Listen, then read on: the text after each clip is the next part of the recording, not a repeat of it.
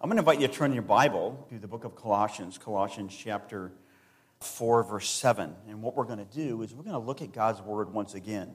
There's a lot of things, a lot of resources out there. One of the greatest resources that we have is, is the beauty of the Word of God, how the Word of God speaks to us. And that's what I want to do this morning, is I want to speak to us from the Word of God. I'm grateful to everyone who had an opportunity to go to camp and to come back from camp and to be a part of summer camp.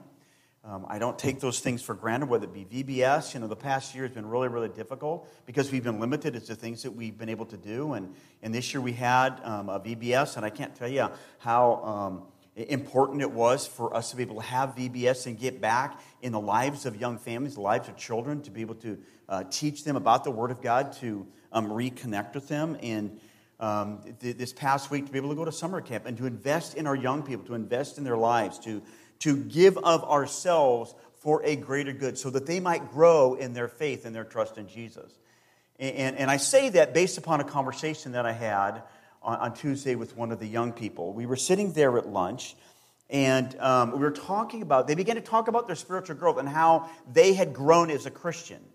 And they talked about the people that God had used in their life parents, grandparents, and family and friends who had helped this young person who was probably not quite a senior yet, but had developed um, all of these, these resources in which they grew in their faith because of these people involved in their lives.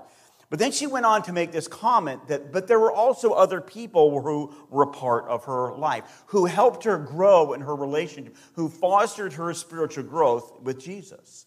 And then she began to name names, names that I was familiar with, people who were involved in VBS, uh, people who were involved in summer camps, people who were involved in, in, teaching her the Word of God. She talked about coming to faith at the age of five and remembering specifically who it was they had an opportunity to be with and to pray with.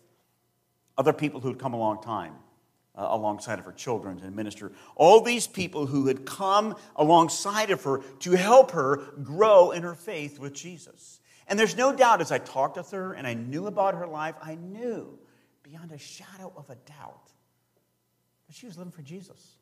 And that Jesus was the preeminent one in her life.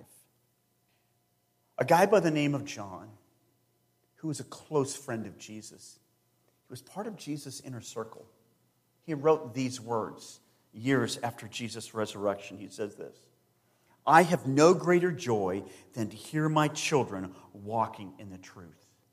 I have no greater joy than to know that we, as God's people, are embracing God's truth and walking according to the truth that He's given to us.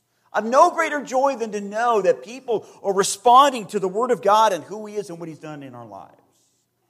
The book of Proverbs says this Proverbs chapter 27, verse 17. And I think it's applicable to what she was talking about and applicable to summer camp and to hopefully why we're here today. It says this as iron sharpens iron, so one man sharpens another. In other words, in, in, other words, it's important for us to have people in our lives who can come alongside of us, who can help us, who can shape us, who can mold us, who can strike us in a healthy way, so that we ultimately become more like the person of Jesus Christ. And John says, "Listen, I have no greater way, joy than to know that people are helping me grow in my faith." And one of the primary ways that God helps us to grow is through the lives of other people. Do you have people in your life surrounding you, helping you to grow in the complexities of life?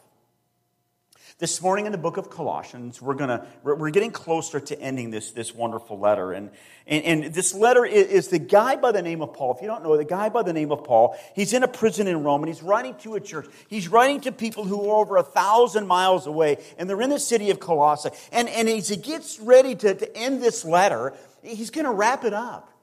And, and, what he's doing in this letter is this he's saying, listen, I, I, I want to commend you as a church, people of Colossae.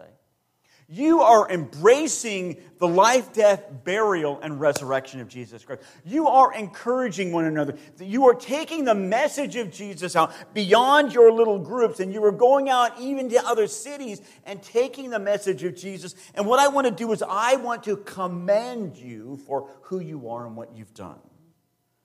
He's commending them for their faith and the way that they've grown, how they love the saints, and how they love fellow believers. And as we get to the end of this letter, I think we see the heart of a pastor, the heart of a shepherd. His heart has been affected by the report that he's heard from uh, the people of Colossae and how they're living for Jesus and how they're serving Jesus and how they're, they're loving. And rather than listing just a bunch of names, as we're going to see here, we get insight into the beauty of what the church is all about. Colossians chapter 4, verse 7. Let me read this text to you, and let me remind us this morning of the beauty of God's church and how he wants us to work. Hear the word of the Lord, Colossians 4, verse 7. Some of these word, names are really hard to say, so um, just bear with me as I, I read them. Colossians chapter 4, verse 7 says this Tychicus will tell you all the news about me. He's a dear brother a faithful minister and a fellow servant in the Lord. I'm sending him to you for the express purpose that you may know about our circumstances and that he may encourage your hearts. He's coming with Onesimus, our faithful and dear brother who is one of you. They will tell you everything that is happening here. My fellow prisoner, Aristarchus, Aristarchus, sends you his greeting as does Mark, the cousin of Barnabas. You have received instructions about him. If he comes to you, welcome him. Jesus, who is called Justus, also sends these greetings. These are the only Jews among my fellow workers for the kingdom of God, and they proved a comfort to me. Epaphras, who is one of you and a servant of Christ Jesus, sends greetings. He is always wrestling in prayer for you, that you may stand firm in the will of God, mature and fully assured. I vouch for you that he's, I vouch for him that he's working hard for you and for those at Laodicea and Hierapolis. Our friend Luke, the doctor in Demas, sends greetings. Give my greetings to the brothers at Laodicea and to Nympha and the church that is in her house. Father, I thank you for the opportunity for many people to go away and to serve at summer camp. Thank you for the ministry of VBS. Thank you for all the different types of ministry. And Father, I thank you for the way that you gift the body of Christ, you gift people. That your desire is to use and gift people so that we can draw closer to you, ultimately, so that we can become conformed to the image of Jesus Christ. And I thank you for the family of God. I thank you for the body of Christ. And Father, I ask that you would open our minds and our hearts, Lord, to the Word of God as we close out this letter. I ask that you'd help us to see who these people are, the significance of, of what they've done in, in light of eternity, in light of what you've called us to do, Lord. Father, I thank you for the blessings of your word. In Jesus' name I pray. Amen. So, on one level, you could probably read through this passage and get to the end and, and see a bunch of names of the, uh, the really hard to pronounce, at least they're hard for me to pronounce, and, and say, What's the big deal? I don't even know who these people are. They lived some 2,000 years ago. I I don't even know who they are. I don't even know what they did. I'm just going to pass on. Or, or maybe you get to the end of a book, like a book of Romans or Ephesians, and you get to these points. And you Listen, I'm just going to pass on. I don't even uh, read these, these texts because it just, it's a list of names and it doesn't have any relevance to me. Or, or maybe you're thinking, you know, Paul is always doing this, whether it be in the book of Romans, where the last chapter, chapter 16, he mentions some 26 people, or in other places where he lists these names, you know, we don't really have a good understanding of who they are, and it's too much work to get into and try and figure all of these things out. Or maybe what we could do is we could look at this and examine this and try and set these names and people in the context of Colossae and the context of the church. And maybe we have an understanding that Paul is commending the people in the church for their faithfulness. All of these people have been gathered together. All of these people have been working together for a common purpose, each using their gifts, their talents, and their abilities for one thing to lift up the name of Jesus Christ, to honor and glorify Him. Whether you eat, whether you drink, whatever you do, do all to the glory of Christ. And that's what I think He's doing. He's going to commend the church here for all that they've done. He's going to offer greetings. And so, what I want to do is, this I want to go through all these names and see if we can learn some things about this text, about the pastor, and about the church. Three points of commendation that I want to pull out here. Number one, this is about kingdom building. Number two, this is a place where we're all needed. You don't sit on the sidelines in Christianity. We're all needed. And the last thing is this we all labor together. So that's kind of where I'm going. That's what I hope to draw out on this. So let, us just kind of begin here. First of all, I, I, believe Paul commends them because we're all part of something bigger than us. We're all part of kingdom building. When we talk about kingdom building, we're, we're not talking about our own kingdom. You know, God has a wonderful plan for my life. He wants me to be healthy and wealthy and wise. Or, or maybe I've come to Christ because of some need in my life. Maybe there's a financial need, or maybe there's something else. And, and, and our thought, our idea is, well, if I, if I embrace Jesus, if I come to Him, I put my faith and my confidence in Him, what He's going to do is He's going to change all the circumstances of my life, and He's going to make everything well, and I'm going to be good. So we embrace Him in that manner. We kind of put our faith and our trust in Him. Listen, what Paul's talking about is something bigger and deeper than that.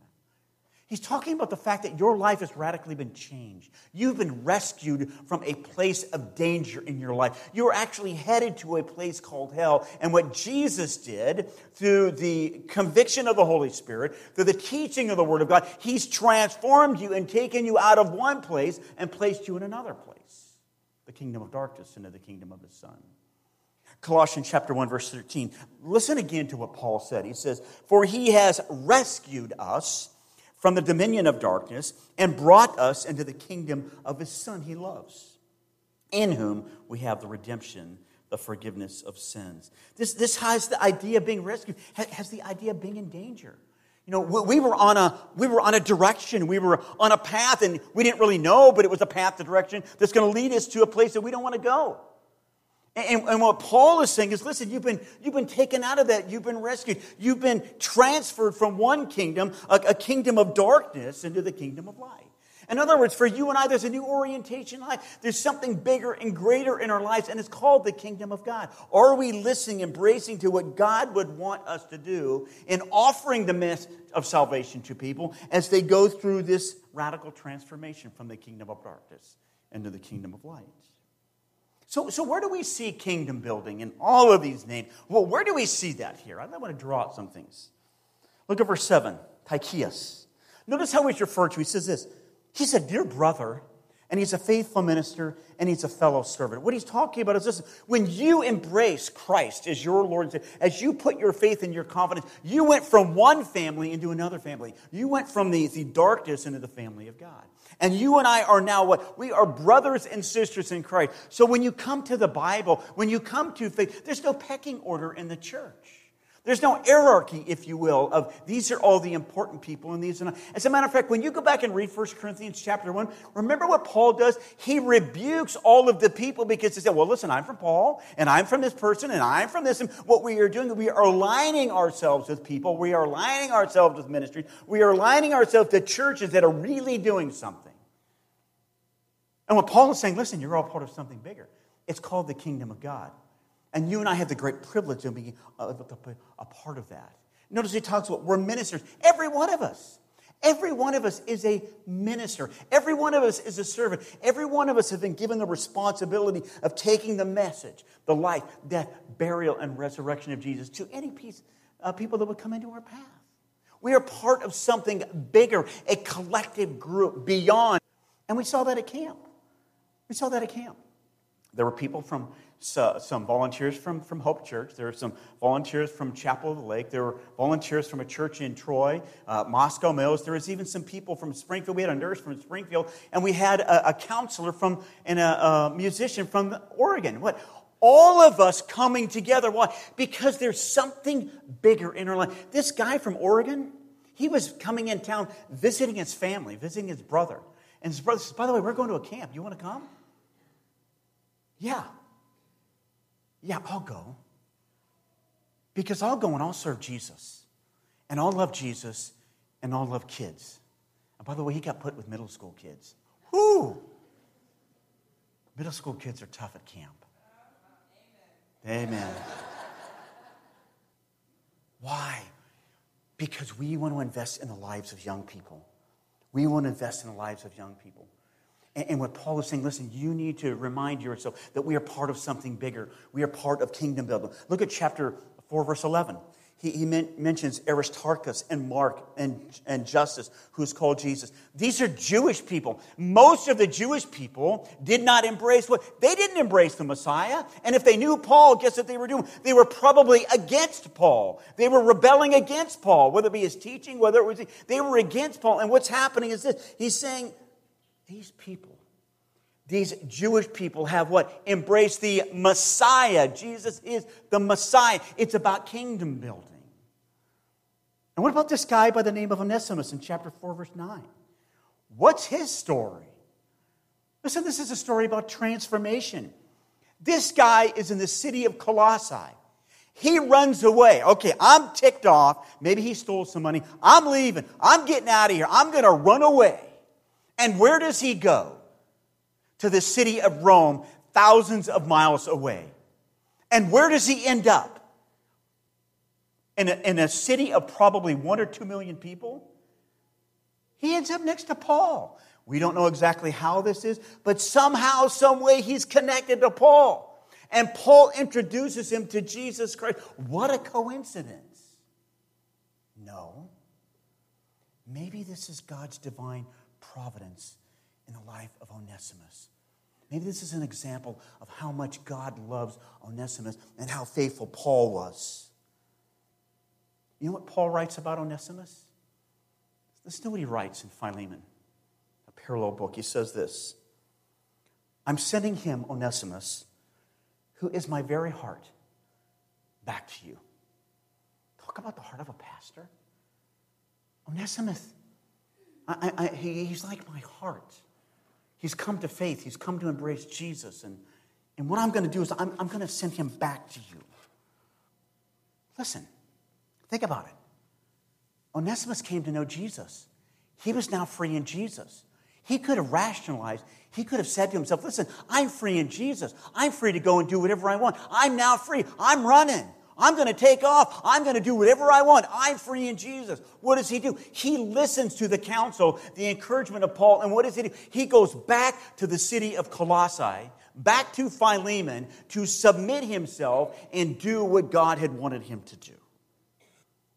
Paul's encouragement was returned. Why? Because you are now a transformed man. You've gone from one kingdom to another kingdom. You've been transformed. You've changed on the inside. Listen, we're part of something bigger. Look at verse 12, chapter 4. What about this guy named Epaphras? He's part of the church of Colossae. He spent considerable time teaching and preaching and telling the people about Jesus and how their lives have been radically transformed. He's talking about Epaphras going to not only to Colossae, but to two other cities separated by 10 miles. So we see in the, in, in, the, in the life of Epaphras, what is he? He's a traveling pastor. He's an evangelist. What is he doing? He's using his gifts, his talents, and abilities, and he's not staying in one city saying, listen, I'm going to go out and I'm going to tell Jesus about, or tell people about Jesus in Laodicea, in Hierapolis, 10 miles away. I'm not going to stick around here. What about that gal in verse 15, Nympha? Is she male, female? I don't know. The, NIV says she's a female. What has she done? Listen, if, if you guys want to start a church, you can start at my house. I, come to my house. We'll start this church. She's like Lydia in the book of Acts, using her gifts, her talents, her resources what, for kingdom building. I've got a house here. I've got resources. Will, will you come here and let's start a let's start a movement for Jesus in my house? Listen, is this a bunch of names of nobodies, of people? Or is Paul giving you and I a testimony of the commitment of the early church, the commitment of the people? Not perfect, but people whose lives were radically changed by the life, death, burial, and resurrection of Jesus Christ. And because of that, they have a new orientation. And what we are seeing is a picture of what kingdom building looks like, reaching out. By the way, this would be the application of what we looked at last week chapter 4, verses 2 through 6, where Paul said, Will you, will you pray that God would open a door for me to be able to speak the mystery of Christ? Let me ask you something. If every one of us began to pray that prayer on a daily basis, what do you think would happen? What do you think would happen? I think radical things would happen if you and I would begin to pray that type of prayer. Before our feet hit the ground, Lord, I'm going out there. I'm doing all of these things. I have no idea what's going to happen today. Just like God directed Onesimus to come to Paul in the city of Colossae, I have no idea. But Lord, will you open a door for me to speak the mystery of Jesus to someone? See, our lives are about kingdom building. And that's what Paul is commending the people here. Your life is about kingdom building. 2 Corinthians chapter 5, verse 20 says this. This is the responsibility that you and I have been given. It says this We are therefore Christ's ambassadors, as though God were making his appeal through us. don't miss that line. Don't miss that line. As though God were making his appeal through us. In other words, he's saying, listen, God has called you to be a representative. God has called you to be a spokesperson for him. Be reconciled to God. We implore you. He says, I beg you, be implored. Be reconciled to Christ. So, I believe what Paul is doing, is he's commending the people and saying, This is what the church is all about. It's about kingdom building. Are you and I connected in our hearts and our minds with this idea that we need to be part of building God's kingdom, not our own kingdom? I need to not be so focused on my life and reduce my life to this as opposed to looking out and saying, Lord, what, what do you have for me today? Who's out there? What need can I meet today because of the cause of Christ. So Paul commends them, number one, because of we're part of building a kingdom. Number two, we need each other. Now, I know that that's really obvious, but we'll get into that, but we need each other. So last week I came across this illustration. There's a ninth grader named Paul Scott. He's ninth grade, he's blind. You know what he does? He's a cross country runner. Really? How does a blind person do cross country? How does he how do you do that? Because there's a fourth grader, and his name is Rebel Hayes. A fourth grader by the name of Rebel Hayes has a rope, and he leads uh, Paul Scott, he leads him by a rope so that he can um, uh, do these, these meets. He can run in these meets. A fourth grader is working hard. He says this, I have to work really, really hard in order for me as a fourth grader to stay up to the standards of a ninth grader. And he's leading him by a rope. Listen, we need each other in the body of Christ. We need each other. We need to be that rope. You can't do this by yourself. You're not good enough. You're not strong enough. Paul couldn't even do it by himself. He knew that. He recognized it. That's why we have this list of all these names. It's an example of what it means for you and I to come together in the body of Christ and to love each other and to care for each other. Paul lists all of these people and how God used them.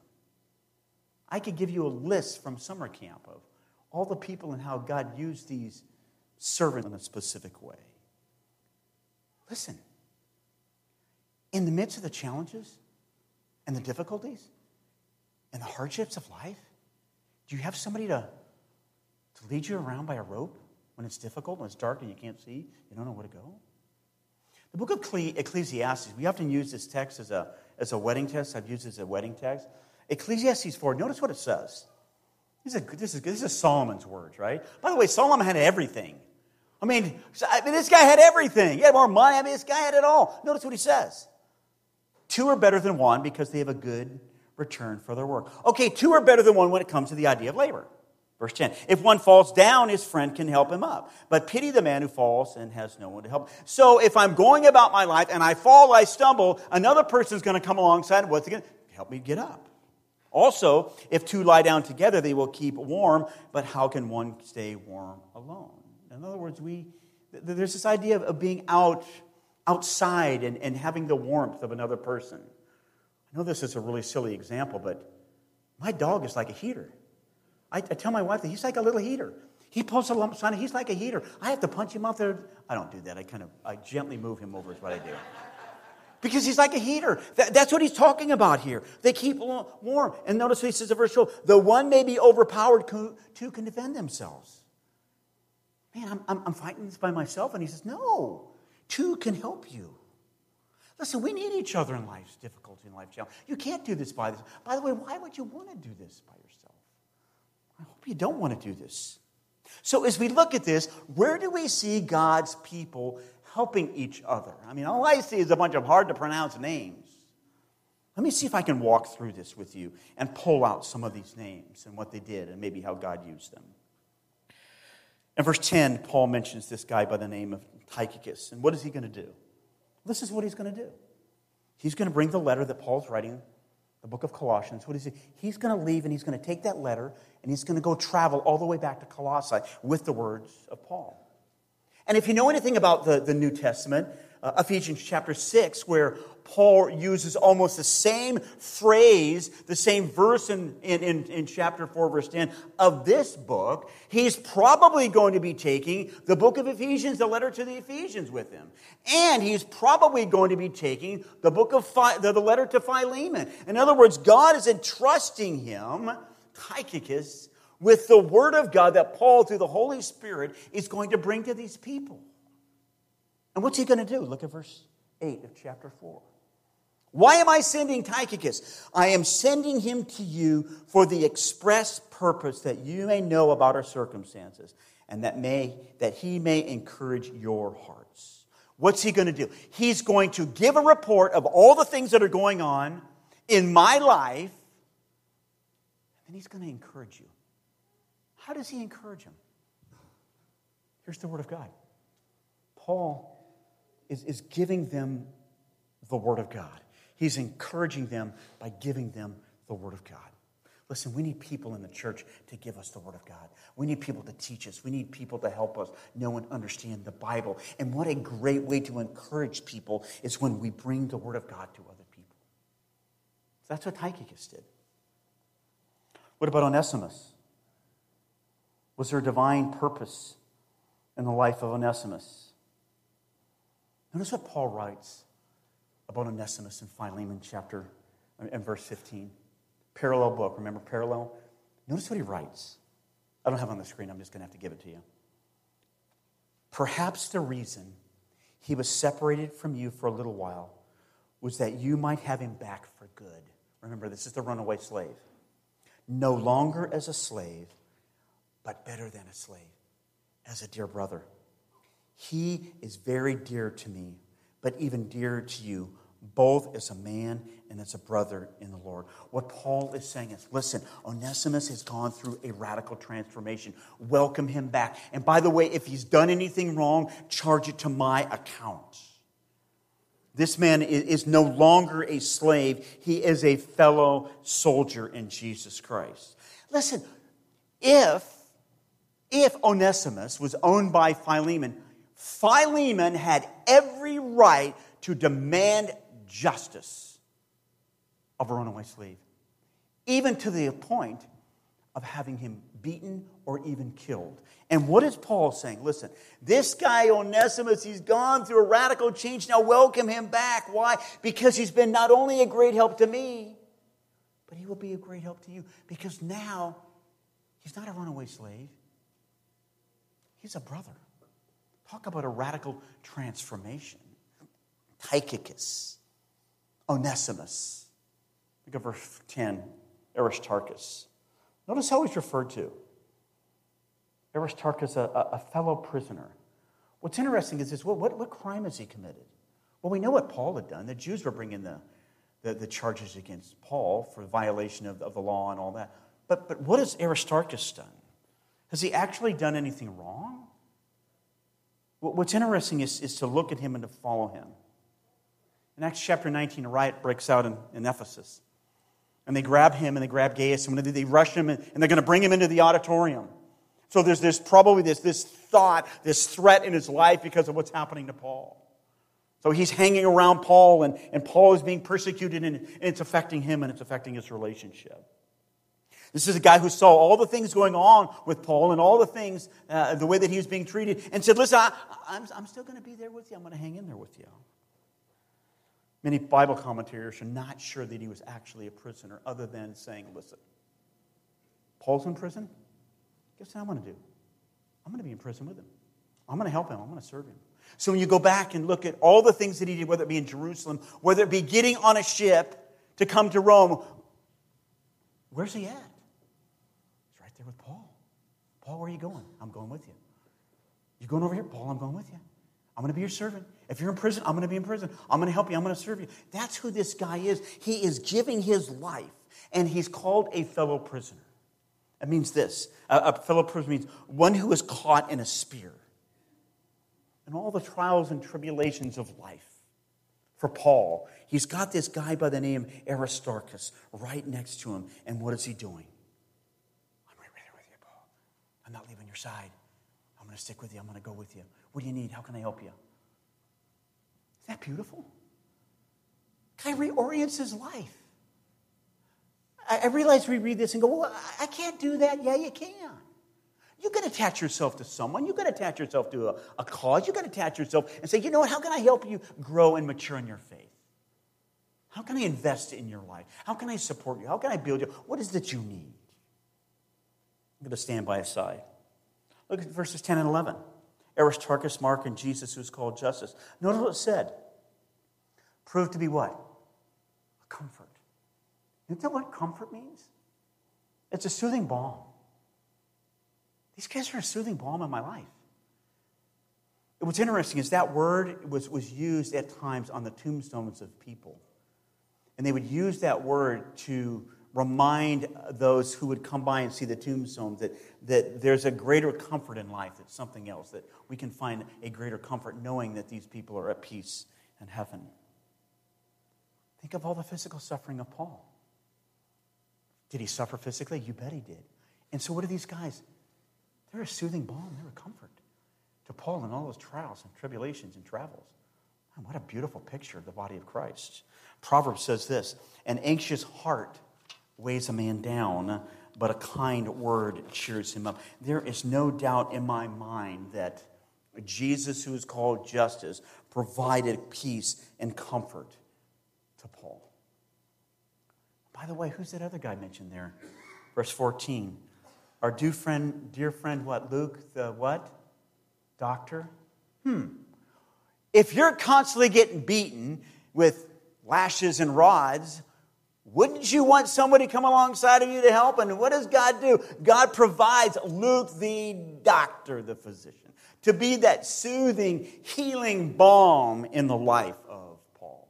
One guy made the comment, he says, when you look at the first missionary journey, Paul was sick all the time. And the second missionary journey, guess who's with him? Luke. Wow. How cool is that? Luke, you've got a specialized talent. And what does Luke do? He, he totally reorients his life. A doctor reorienting his life to follow Paul. And Paul gets to the end of his life, 2 Timothy. He's getting ready to die. He knows the time of my departure is here. And in 2 Timothy, listen to what he writes. 2 Timothy chapter 4, verse 11. Only Luke is with me. The end of his life. And who's with him? Luke. Luke, isn't that cool? He said, Listen, I'm going to stick with you. Of your life, I'm, I'm, I'm right there with you, brother. I'm going to be that soothing balm. I'm going to be that healing balm in your life. And by the way, how does God use Luke? Ding, ding, ding, ding, ding, ding, ding, ding. Gospel of Luke in the book of Acts. A third of the Bible comes from this guy. Luke, the physician, a historian who gives us the reality of life, death, burial, and resurrection. God uses him not only in the life of Paul, but now he's using us in the history of the church to remind us of what happened thousands of years ago. See how God is using these people? One last name what about Mark? Remember him? What's he called? The deserter? Life's going well in the book of Acts. They're ministering, they're serving well. Acts chapter 13, they're doing well. And they get to where they're going to go to a hard place. And the text says in Acts chapter 13 that, that Mark goes to Jerusalem. He kind of leaves what's going on. And then in, in Acts chapter 15, the, the, Barnabas wants Mark to go along. Mark is wanting to go along with Paul. And remember what Paul says? They have a really sharp disagreement. No. No, he's not going with us. Think about it. How would you feel if you were Mark? How would you feel? Wait a minute, Paul. Come on. Let me go. Really, I'm, I'm a changed person. I'm not, that, I'm not the same guy. I'm, I'm, I'm not a deserter. It's in the text, it says, Acts chapter 15, says, they had a sharp disagreement. This is a, this is a serious problem here. Paul says, We're not, You're not going with us. So what do they do? The, for the cause of Christ, they separate. They go in entirely different directions. Mark had a reputation of what? Being a deserter in the church. So, why in the world, in our text, is Paul saying of, of Mark, welcome him. Welcome him. What in the world is going on? Wait a minute, he was a deserter. You can't go with us. And now he's saying, welcome him? What has happened over the period of time? I think it's because of this. I don't know specifically, but I think it's because of this. Listen, God does not give up on people. God doesn't give up on people. You may blow it, you may mess up. God does not give up on people. And so, what do we need when we go through difficulties, when we go challenges? What do we need? We need another person to come alongside, give us that rope, and pull us alongside. So, what happened to Mark? Well, 1 Peter chapter 1, verse 13. Notice what Peter writes. Notice what he writes. He's writing to people who've been scattered for their faith, right? Notice what he writes. She who was in Babylon, chosen together, sends you her greetings. And so does what? My son Mark. Hmm. I wonder if somehow, some way, God grabbed a hold of Peter and said, I want to get a hold of this guy named Mark. And Mark, will you do me a favor? I know what it's like to blow it. I know what it's like to run. I know what it's like to fail. Will you come alongside of me and let's rebuild together? Let's walk together. Let's help each other. And so does my son, Mark. How cool to think that God possibly could be using the failures of Peter to come alongside a guy by the name of Mark and get him moving back in the right direction, restoring him after what he had done. Don't forget about Mark, is what Paul writes. So let me just jump ahead. Paul is getting ready to die. He's written 2 Timothy, he's writing 2 Timothy. And listen to how he describes Mark. 2 Timothy chapter 4, verse 11 says this. Only Luke is with me. Get Mark and bring him with you. Why? Because he is helpful in me in the ministry. Isn't that awesome? They were separated. He was a deserter. And here they are at the end. And what does Paul say? Bring Mark because he's helpful in the ministry. And maybe what God did was maybe God used this guy by the name of Peter to come alongside of him, to teach him, to disciple him, to pour his life back into him so he can be used mightily of God. And by the way, what did Mark write? The Gospel of Mark. How incredibly cool is that? This deserter by the name of Mark, God uses to bring us the Word of God. A lot of people think this is one of the first Gospels that were written. Mark, under the influence of the Holy Spirit, speaks of the wonder and the beauty of who Jesus is. So we talked about our lives. Paul is commending them because our lives are about kingdom building. Second thing, he says, listen, you guys are, you're all needed. And what I tried to draw to us, listen, the unique personalities, the unique gifts, unique experiences of each individual person. God uses all of that for his honor and glory in the body of Christ to allow us to come alongside and help other people. That's what he's talking about. So, your gifts, your talents, your abilities, your experiences, your failures, all of that, God can use to bring what? Beauty from ashes. Because we're all part of the body of Christ. And we need each other. By the way, he mentions a guy by the name of Demas in here. Later, we're going to find out guess what Demas did? He walked away. Demas walked away. Why? Because he, he loved the things of these world more than he loved all this other stuff. It's probably a warning to some of us. You love the things of the world, or are you embracing following Jesus for who he is? And the last thing, and I'm not going to reveal this, but we labor together. You go back and look at this. These people labor. They work hard together. They minister. They start. Listen, going to camp is not an easy thing to do. Man, 10 o'clock, I'm ready to go to bed these guys are just getting wound up, you know, like, woo! I'm like, no, I'm tired. These cooks, cooks get up, man, they're in a hot kitchen all day. Laboring for the Lord is really hard because many of us work full time jobs and then we serve on the outside. Listen, ministry's hard, but we're needed.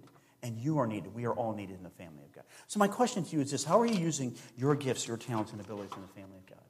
Are you grabbing onto people? Are you recognizing that, that our lives are part of something bigger in the kingdom building? Are we going to continue to pray, Lord, I pray that today you would bring somebody in my life that they would know Jesus, would come to embrace Jesus. That's a big prayer. It's an important prayer that we all need to be part of, we all need to be like, and we all labor together to do that.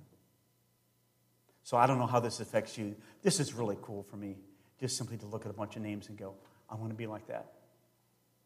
I want to be the guy that prays. He says, listen, they're wrestling in prayer for you. Wrestling in prayer, really. You know, we have people on Wednesday night that wrestle in prayer for you. Every Wednesday night, they're faithful to pray for you. You know that? You put a request in, they're, they're faithful to pray for it. They're wrestling in prayer for it so that we might fully understand the will of God and be mature in our faith. That's good stuff.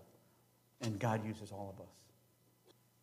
Lord, I, I, I'm just in awe of this letter and the ending of this letter and how Paul commends the people for their faith, for the love for all the saints. And Father, I am grateful for the people of Hope Church, not just for VBS and Lord, not just for a good week of camp. I, I am grateful for every person that who comes here. And Father, I pray that we would bring glory and honor to the name of Jesus. Father, that we would minister and serve because we love you, we care for you. Father, I pray that you would give us a kingdom orientation, that our eyes and our hearts would be open to those around us. Father, I pray that you would direct people into our eyes so that we can speak the very mystery of Jesus.